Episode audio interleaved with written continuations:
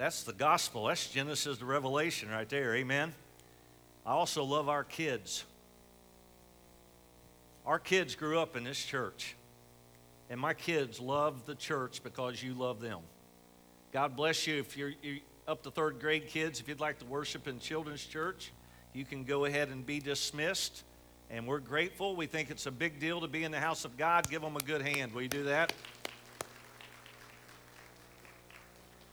All right. Some of you men, you're really funny. I see you act like you want to get up every week and go to children's church, Grant. I see you back there.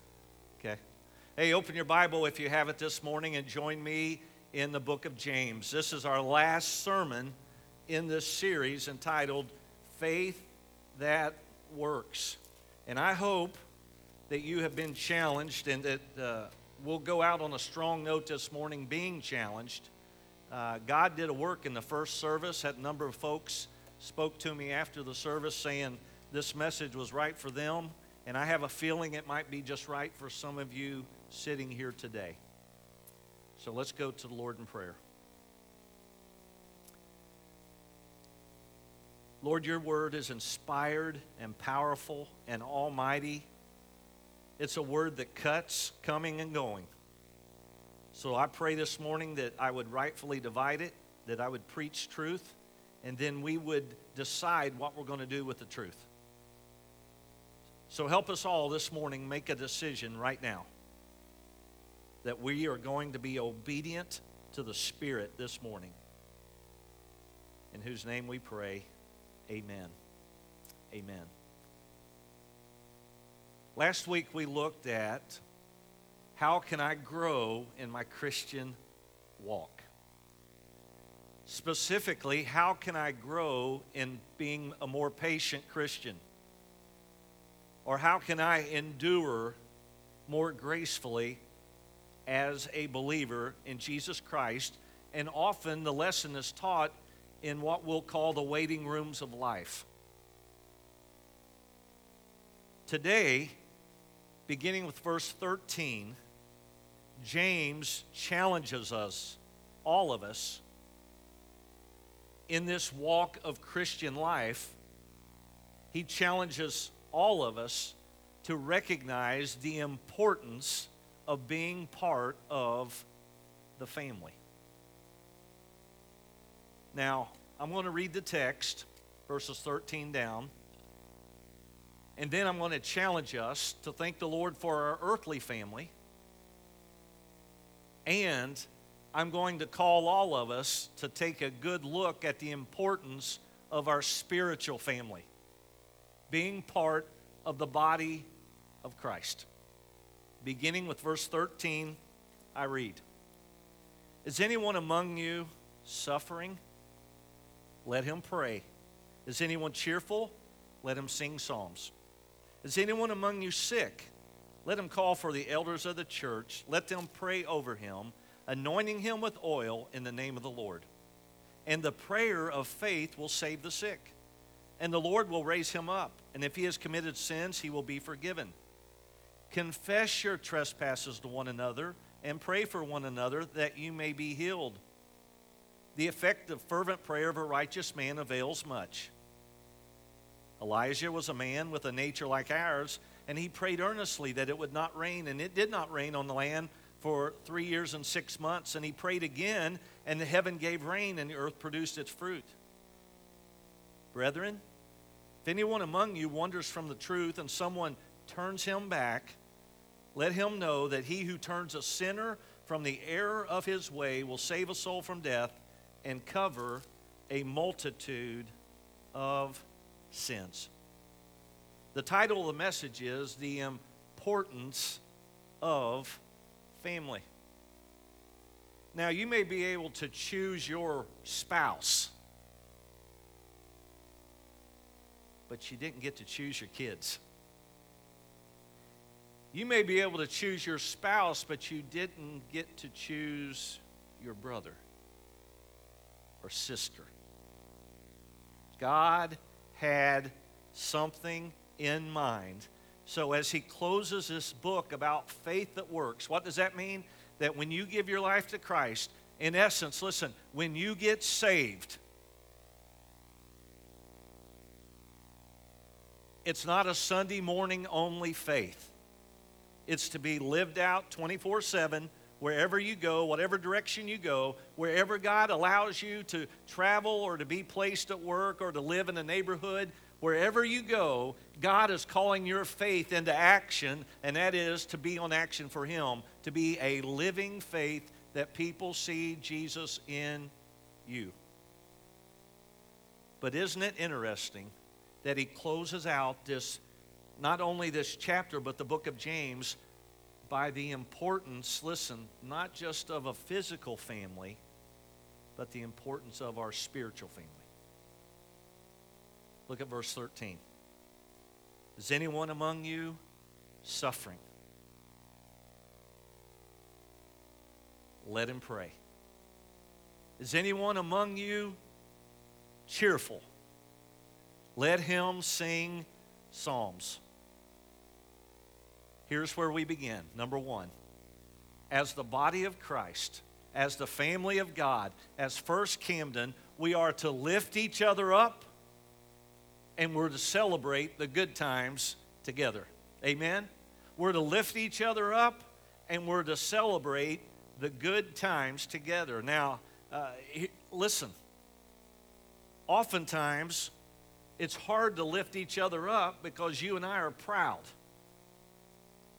And I sure don't want you to know that I, am struggling. I mean, after all, most of you think that I'm uh, Super Greg. Uh, I laughed one time when we met some kids at Walmart, and one of the girls said, Brother Greg, I didn't know you wore jeans. As a matter of fact, it even gets funnier when it comes to the church family. We just found out, Jamie Mondello, thank you for calling Kyle. Kyle, my son in law, is going to coach a little league team in Camden this year. Last year, we were going to sponsor a team, and because of the COVID, the league, the season was canceled. So they just rolled our sponsorship over to this year. And Jamie called Kyle and said, Kyle, how would you like to coach First Southern Camden's team? Do you know what Kobe said, my, my grandson?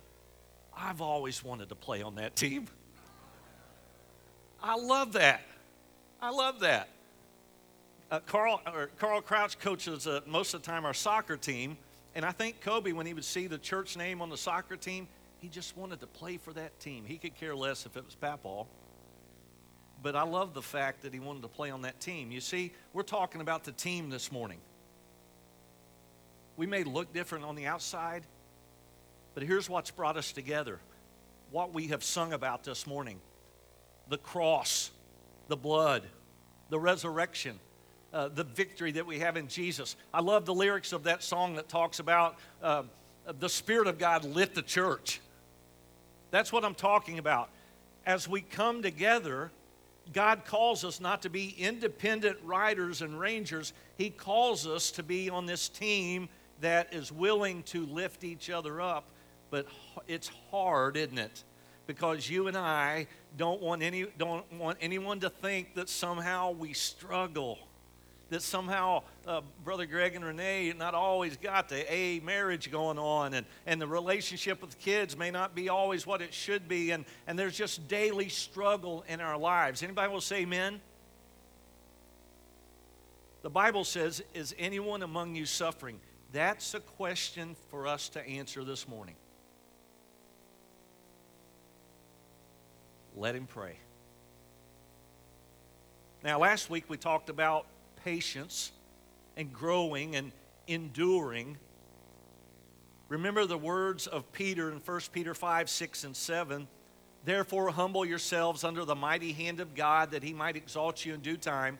But, but you'll know this casting all your care upon him, for he cares for you. You see, oftentimes we allow our pride to keep us from going to the one who can change things. And because of that, our pride will keep us from going to other brothers and sisters because we surely would never want them to think that we're struggling.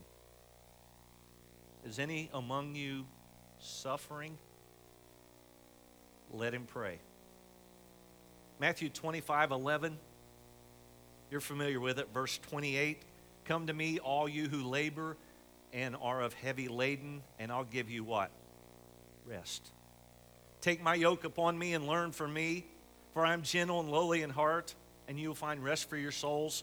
For my yoke is easy and my burden is light. That's what Jesus is saying. What you're going through may not seem easy and light, but what I am is the strength you need to pull you through this.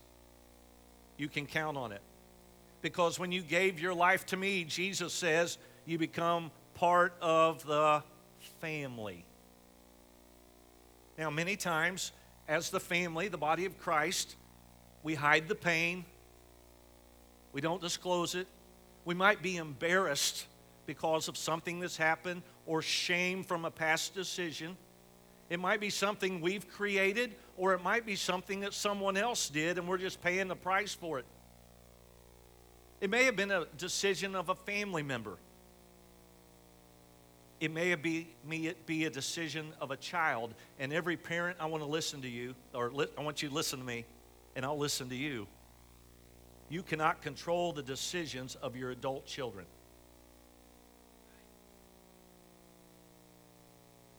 But you better control the decisions of your children that are turning into teenagers.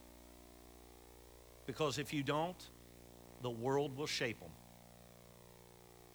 And you'll wonder why they're standing there arguing with you, not listening to what you say. Folks, you better get a grip on them when they're little. Don't you let, listen, don't you let Junior, don't you let that teenager talk you out of going to church on Sunday morning. You get their britches up and dressed and let's go. That's the way it's got to be because we're living in a counterculture that wants every bit of our kids. And if we're not careful, we're going to lose them by default. But you can't control the decisions of your adult children. But you can pray for them. You can call them out to God by name every day and ask God to surround them and ask God to help them and ask God to pick them up. Listen, those of you that have raised kids and now we're older, we know what the struggle was like raising kids. Amen? You might be here and say, Brother Greg, we don't have an extra dime because it's taking everything we have to raise our kids. That's the testimony of most adults in here. Man, you just try to get by. When Renee and I, when we became your pastor, I had no clue what self employment was all about. I always worked for somebody who paid my taxes. So the church said, We're going to write you a check, and it's, it's, it's up to you, Brother Greg. It's your responsibility to make sure you pay your taxes out of what we pay you. So, in those early years, Renee and I thought, well, we've got to be disciplined. How are we going to do that? We need to set aside that money every week from the check the church gives me. So, we, we got a cookie jar. And we put that tax money in the cookie jar. Here was the problem with the cookie jar. Let's go to McDonald's after church. Drew would say, Drew would say, Dad, we better go to the cookie jar. Now, here was what do you think the problem with the cookie jar was, Dave? At the end of three months, when you went to pay it, Dave Sullender, I thought I put more in the cookie jar. Anybody with me? What am I, what am I saying? Every parent in here knows what it's like to get by. That's part of the family. That's part of the earthly family growing up. But we don't want anybody to know we're struggling we're suffering. Sometimes we want to protect uh, our family or, or protect ourselves from what's happened. So, this is what takes place. Listen closely. We begin to isolate ourselves. Someone on the prayer chain, those of you on it saw it, wrote these words Pray for me. I am battling depression. I want to tell you, honestly, over the past year, I've dealt with it a little bit. Renee continually asks me or tells me, Will you let me know if you feel like you're depressed? Folks, over a year ago, it seemed like yesterday that Dean Kettering was my photographer, videographer, and I stood and addressed the church on a sunrise service video. Do you remember that? And I thought we would be back together before long and soon. And what we all are going through, listen, it's the same thing that our lives have been turned upside down and are we going to get out and when are we going to get out? And, and I have senior parents that haven't physically been back to church. They watch it every Sunday, but they haven't physically been back. And, and they were with a 100 senior adults every Thursday at 11 o'clock. You might be here this morning and feel like the loneliness of, of the burden of loneliness is on you as heavy as it's ever been, or you may be in a family that's got kids running everywhere. You may be retired, you may be young and single, and you're still battling this time of depression and being down and wondering what the next step's going to be. That's why it's important that we're together and that we lift each other up and then we celebrate the good things because He is faithful. So we don't want people to know that we're suffering, that we're struggling. The devil makes you think everybody else is perfect. Everybody else's marriage is great. Everybody else's kids are obedient. Everybody is healthy. But we come in here this morning, let me tell you, fractured lambs. Dysfunctional families. Anybody want to say, man, help me? What, say, Brother Greg, why are you saying that? Because I, I know, I, I know us. That's the way life is. Life is not perfect. It, it doesn't always fit together. My parents are into jigsaw puzzles like crazy. I, I don't know what's happened to them. No, I mean, you go to their house, they're going to the middle bedroom, pulling them out from the bed. Puzzles have been put together so you can see them. And, and, and dad, dad will tell you how hard it was. But he, he's figured something out. If he gets to the last piece and it doesn't fit, I'll make one. Okay? Because life is a puzzle. Years ago, I have an old pickup truck. Some of you have seen it called Old Blue. And Drew backed into a tree in our yard. I'll let you just figure out that, okay?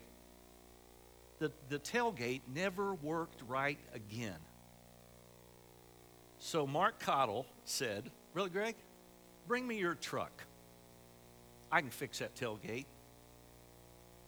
He had it a few days and brought it back and said, My goodness, this is the worst tailgate I've ever worked on, but we finally got it fixed.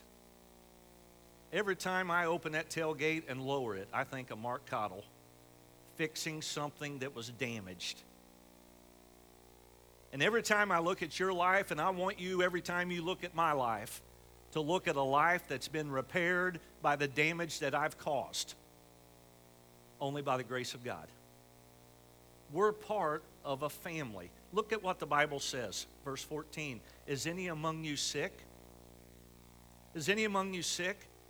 Let him call for the elders of the church. Let him pray over him, anointing him with oil in the name of the Lord. Number two, we need to ask others to pray not only for us, we need to ask others to pray over us. Over us. Now, the Bible uses the term anointing them with oil. We recognize that oil doesn't have uh, special supernatural power, it has symbolic power when it comes to prayer. Years ago, when you let me go to the Holy Land, uh, olive oil is, is the greatest olive oil in the world comes from Israel.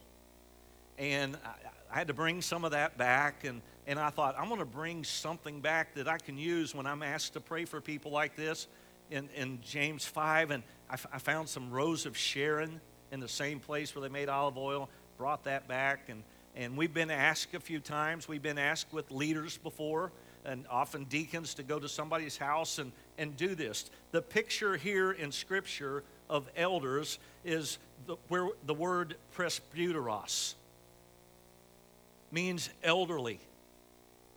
It's where we get uh, the elder, the mature believer in the life of the church, the, the leader spiritually. It's where that picture of uh, someone from the Sanhedrin Jewish leadership would come from. Is any among you sick? The Bible says the word there is not just diseased, but weak. And I have a feeling that over this time, as the person on the prayer chain was so honest and transparent, that many of us have grown weary through this. I'll tell you how we know this. When we first started the online broadcasting, now I realize people are back to church and those numbers should go down, but they've gone down drastically. I'll just ask you the question How many of the services do you watch on Sunday night or Wednesday night online? Don't raise your hand, don't, don't shout out. But I would say it's probably decreased from the time that we began because there was such a fascination with this stuff. We, be, we began as a church, you all know, with nothing. And uh, Nathan, by the grace of God, God brought us Nathan Johnson, and he said, We can, we can do this on the phone. And, and Marcia did some research, as Marcia does research, and said, I think YouTube's our best avenue. And lo and behold, all those things started to come together. And, and, uh, and thank God for a cell phone in 2021 that was able to capture video pretty good. But even those fascinated with the technology of online services are recognizing there's more to the Christian life than just watching, but it's the interaction of being. In Mark chapter 2, go ahead and turn there. Leave your Bible marked here in James. In Mark chapter 2, I want to read a familiar passage because it's really about faith. Because this scripture in James says, Let them pray over you, anointing them with oil in the name of the Lord, and the prayer of faith will save the sick. That's what the Bible says. And the Lord will raise them up. If he's committed sins, they'll be forgiven. Well, when you go to Mark chapter 2, Let's read this uh, familiar story one more time. Verse 1. And again, he entered Capernaum after some days, and it was heard that he was in the house. Okay, let's stop there. Capernaum is where Jesus did a lot of his earthly ministry. And when you go there, it, it, says there's a sign that says something like the hometown of Jesus. We know that, that he grew up in Nazareth, but there, it was at Capernaum where he was really ministering in those public days, those three years of public ministry. And don't you love the last statement in that verse? And he was in the house. If you leave today and you talk to your family and talk to friends or talk to coworkers tomorrow, how did church go? And your response was, Jesus was in the house, then we hit the target. We hit the target. You see, when you hit the target, other things happen. After or Halloween this year, we had six pumpkins. Didn't know what to do with them, so I just staggered them in our garden, and they've become targets for shooting practice. Those pumpkins are now flat, and I have a feeling when growth starts to take place, we might see some plants that we didn't plant. Anybody with me? You know why there will be some pumpkin, wild pumpkin plants somewhere in that garden? Is because we hit the target. And that's what happens in your life, the fruit that spreads out. And when we hit Jesus, when, when He's the target, when we come together and it's about Jesus, and you go to work and you say, I, I can tell you what, Jesus was in the house, there's going to be growth that you didn't even know you planted because of his faithfulness to his word. Verse 2 Immediately many uh, gathered together so that there was no longer to receive them. Hey, don't you long to get back to that? We're so full there's not even a seat. Let me tell you, we can help you out. Come at 8:30. Amen. And he preached the word to them. Anybody who visits this church deserves the Word of God being preached from this pulpit. Verse 3. Then they came to him, bringing a paralytic who was carried by four men. And when they could not come near him because of the crowd, they uncovered the roof where he was. So when he had, they had broken through, they let the bed down on which the paralytic was lying. And when Jesus saw their faith, he saw the paralytic and said, Son, your sins are forgiven you. Now, let me tell you what I don't believe this is teaching. I don't believe this is teaching you're saved by somebody else's faith. I believe this is saying you've got to possess that kind of faith to be saved. You've got to put yourself in a position for Jesus to touch your heart. And, and one writer said it this way every person, right field, right center, left center, and left, every person needs four crazy friends. Some of you are saying I'm covered. You know what that tells me? That in the life of the church, we need to be those four crazy friends. Now, put your just just visualize this. Jesus is teaching. When you taught in the synagogues, you would face Jerusalem. Jesus is teaching, and all of a sudden, something drops beside you. Looks like asbestos shingle. And lo and behold, here they come. Whatever they could do, making a way to get to Jesus. I'll tell you the difference in me and the Lord. I'd go, we're going to have to repair that. Bible doesn't talk anything about that. The Bible, matter of fact, the focus is on the man. And when Jesus is in the house, the focus is going to be on him. When the focus is on him, supernatural things are going to take place. And when supernatural things take place, people leave changed. Verse 6 says some of the religious crowd, the scribes, were sitting there reasoning in their hearts. Why does this man speak blasphemies like this? Who can forgive sins but God alone? But immediately, when Jesus perceived in the Spirit that they reasoned within themselves, uh, here's another big difference in Jesus and you and me. He could, he could hear people talk without saying a word, he knew what their hearts were thinking. He answers the question. Why do you reason about things in your hearts? Which is easier to say to the paralytic, Your sins are forgiven you, or say, Arise, take up your bed, and walk?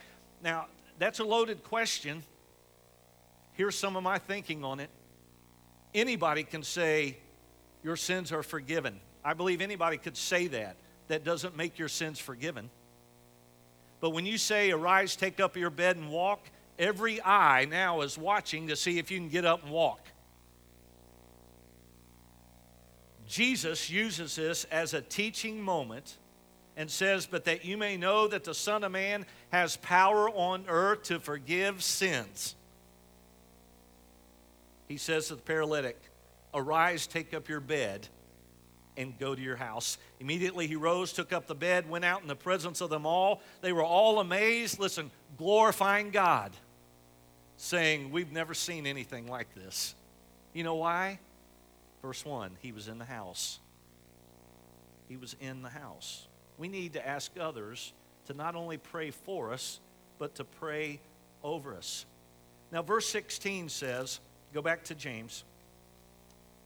Verse 16 says, Confess your trespasses one to another, pray for one another that you might be healed. The effective, fervent prayer of a righteous man avails much. The word confess here means to acknowledge, it means to agree. If you want to be saved, the first thing you have to do is recognize you're in trouble. For many people, that's the hardest step. I don't need to be saved, I'm a good man and we, and we value our worth based on how good we look next to somebody else. We're not saved by the standard of how we line up against somebody else. We're not some graph where our color, our blue, is higher than somebody's red. God doesn't work that way. We're all on the same level playing field. But this is a prayer that has conditions. The effective prayer the fervent prayer of a righteous man a righteous woman avails much.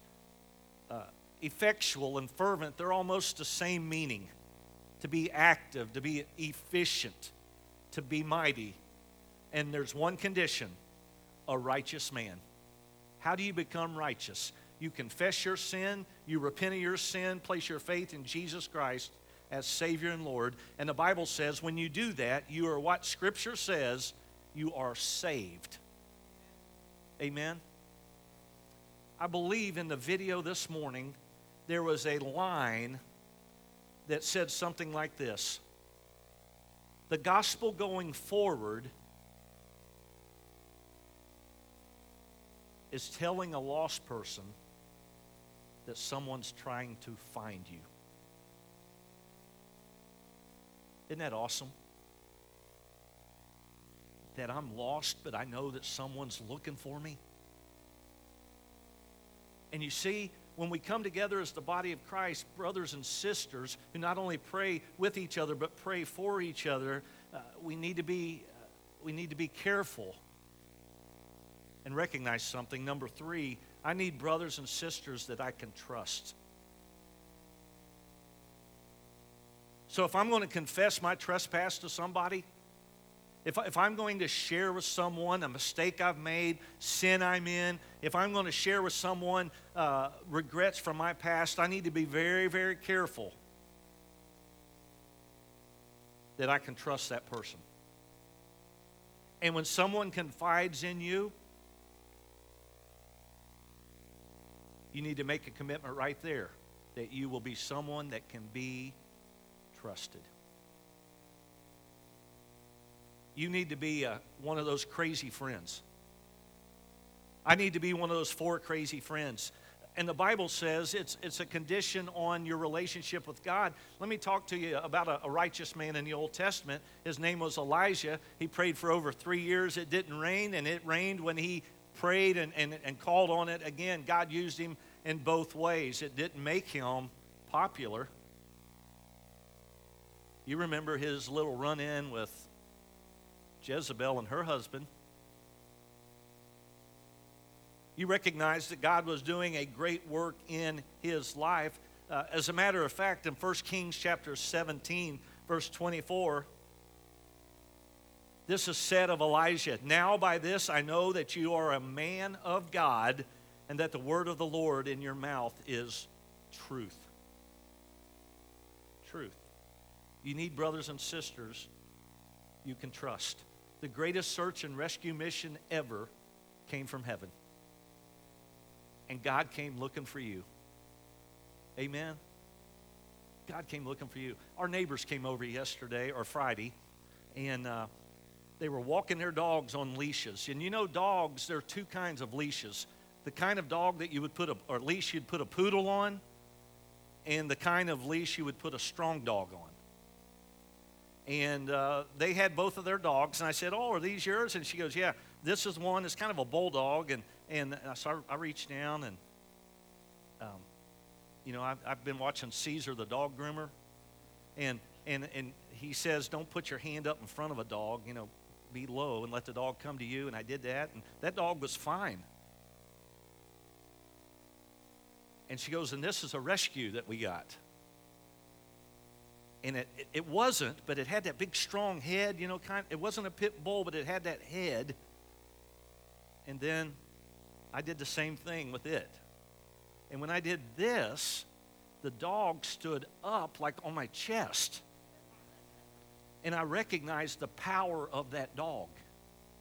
And I recognized why that leash has to be like it is to control it. Friend, let me tell you something. There is a dog hounding you, wanting you to think that you can travel this journey by yourself. You don't need anybody. You can isolate yourself. Listen, the pandemic eventually is going to go away, but there is collateral damage that has been done and is being done because now many folks are sliding into the pit of depression because we never thought it would last this long. And I want to tell you, preachers have been right there with you.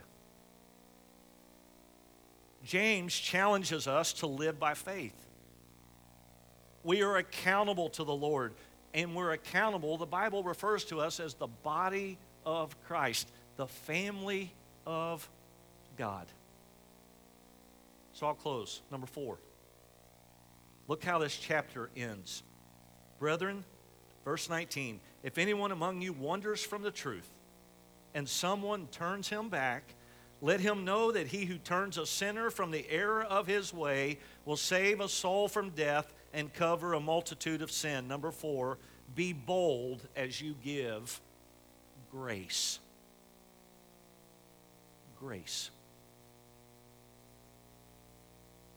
I mean, when God gets a hold of someone's heart, their eternal direction changes hell to heaven. When someone gets a hold of someone's heart, you get hope that replaces heartbreak. You get grace instead of judgment. Unconditional love replaces what's in it for me. And I'm telling you, James James is the Amazon of Bible books because he does go from A to Z. He does help us realize that Jesus is the life changer and we need him. And as the bishops used to sing a song, I need you more today than I did yesterday. So I want you to bow your heads. And I'm going to ask a very transparent question this morning. Every head bowed, every eye closed. I'm, not, I, I'm begging you not to look around. And I, I simply want to ask this question. I wonder if anybody in this place right now is there battling depression. And if you are, I want you to stand right where you're at right now. Just go ahead and stand. Amen. God bless you for being honest. Anybody else want to join? Brother Greg, I am battling depression. God bless you. And I want to remind every one of you standing, you're not alone. You're not alone. You got a church family on your right and on your left. And we need each other. Here's the second question. Go ahead and remain standing if you will. Here's the second question is any among you suffering? Anybody hurting in this place today? That's you, I want you to stand. Join these. Just go ahead and stand. Amen. Amen. God bless you. God bless you. God, you know every heart. It's as if we're the only ones standing right now. And God, I recommit my life to you right now as a Christian and resubmit, surrender my heart to you right now and ask you to cleanse me and forgive me and to help me to not be selfish, but to trust you every step of the way. I want everybody to stand right now, if you will.